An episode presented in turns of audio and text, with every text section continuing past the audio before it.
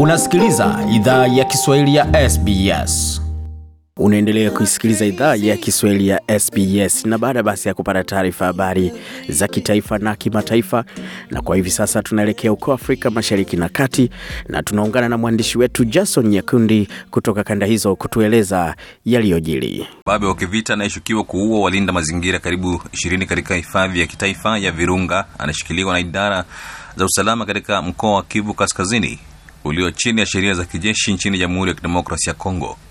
Jackson Mhukambuto pia amesemekana kuwa mwindaji haramu anayefanya biashara ya meno ya tembo.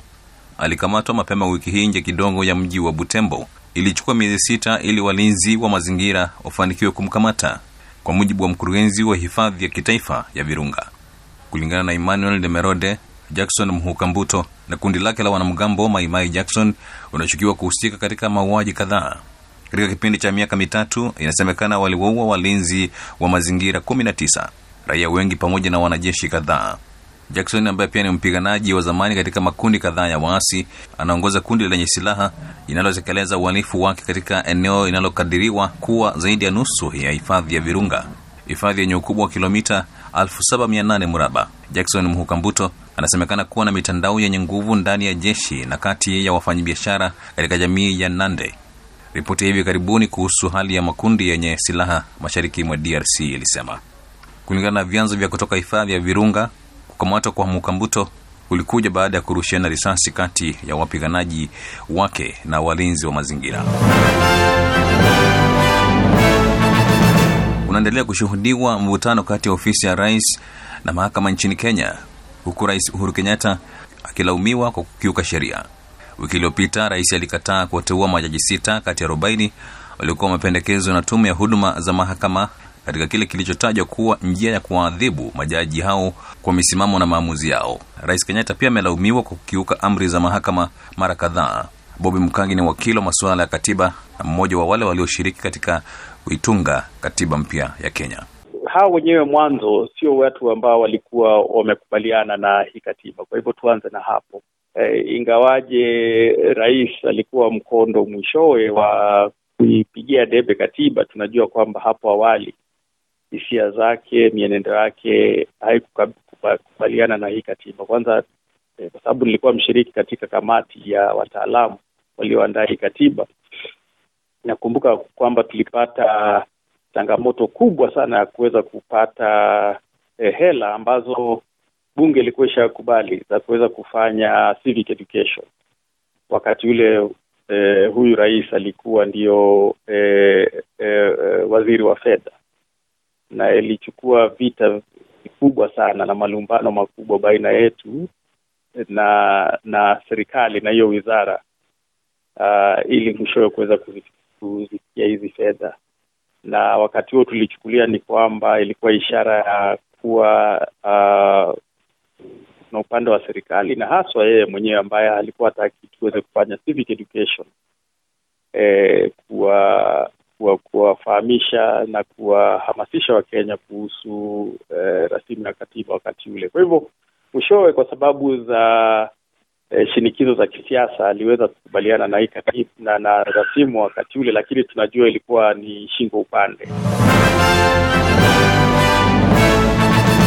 Tathmini ambayo haijachapishwa na mashirika ya Umoja Mataifa na mashirika ya kutoa misaada inabaini kwamba watu wapatao 350,000 wanakabiliwa na njaa katika jimbo la Tigray lililokumbwa na mzozo nchini Ethiopia. Serikali ya Ethiopia inafutilia mbali tathmini hiyo ya ujumuishaji wa usalama wa chakula na lishe, kulingana na maelezo kutoka kwa mkutano uliofanyika Jumatatu na kamati ya kudumu ya mashirika ya kutoa huduma iliyoundwa na wakuu wa mashirika yasiyopungua 18 ya Umoja wa Mataifa yasiyokuwa ya umoja huo. Njaa ilitangazwa mara mbili katika mwongo mmoja uliopita nchini Somalia mwaka 2011 na Sudan Kusini mwaka 2017 kulingana na IPC. Mashirika ya Umoja wa Mataifa, mashirika ya kutoa misaada, serikali na mashirika mengine yanayohusika hutumia IPC kufanya kazi pamoja ili kujua hali ya mambo. Mapigano huko Tigray yalizuka mwezi Novemba kati ya wanajeshi wa serikali na wapiganaji wa chama cha zamani cha mkoa huo wa Tigray People's Liberation Front. Wanajeshi kutoka nchi jirani ya Eritrea pia waliingilia kati katika mzozo huo kuunga mkono serikali ya Ethiopia. Machafuko huko Tigray yameua maelfu ya watu na kusababisha maelfu ya watu wengine kutoroka makazi yao katika eneo hilo lenye milima ambalo lina zaidi ambalo lina zaidi ya watu milioni tano.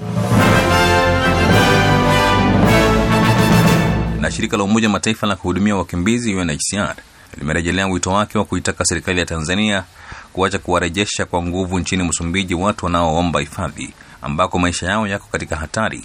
Miezi miwili na nusu imepita tangu wanamgambo wa Kiislamu waliposhambulia raia katika mji wa pwani wenye utajiri wa gesi wa Palma kaskazini mwa Msumbiji na kuua watu kadhaa na kuwakosesha makazi zaidi ya watu elfu sabini huku viwango vya ghasia vikiwa vimepungua. Shirika la Umoja wa Mataifa la kuhudumia wakimbizi linasema mzozo wa silaha na ukosefu wa usalama unaendelea kuwakosesha makazi maelfu ya watu. Msemaji wa UNHCR Barbara Baloch anasema watu kila siku wanakimbia wakiwa wamekata tamaa kwa usalama kote nchini Msumbiji na upande mwingine wa mpaka na nchini Tanzania. Anasema kwamba hiyo inakiuka misingi ya kutojazana au kurejeshwa kwa nguvu. Sheria ya kimataifa ya haki za binadamu inaeleza bayana kwamba hakuna mtu anatakiwa kurejeshwa katika nchi ambayo atakabiliwa na mateso au kutendewa mambo ambayo yanaweza kusababisha maumivu yasiyobadilika.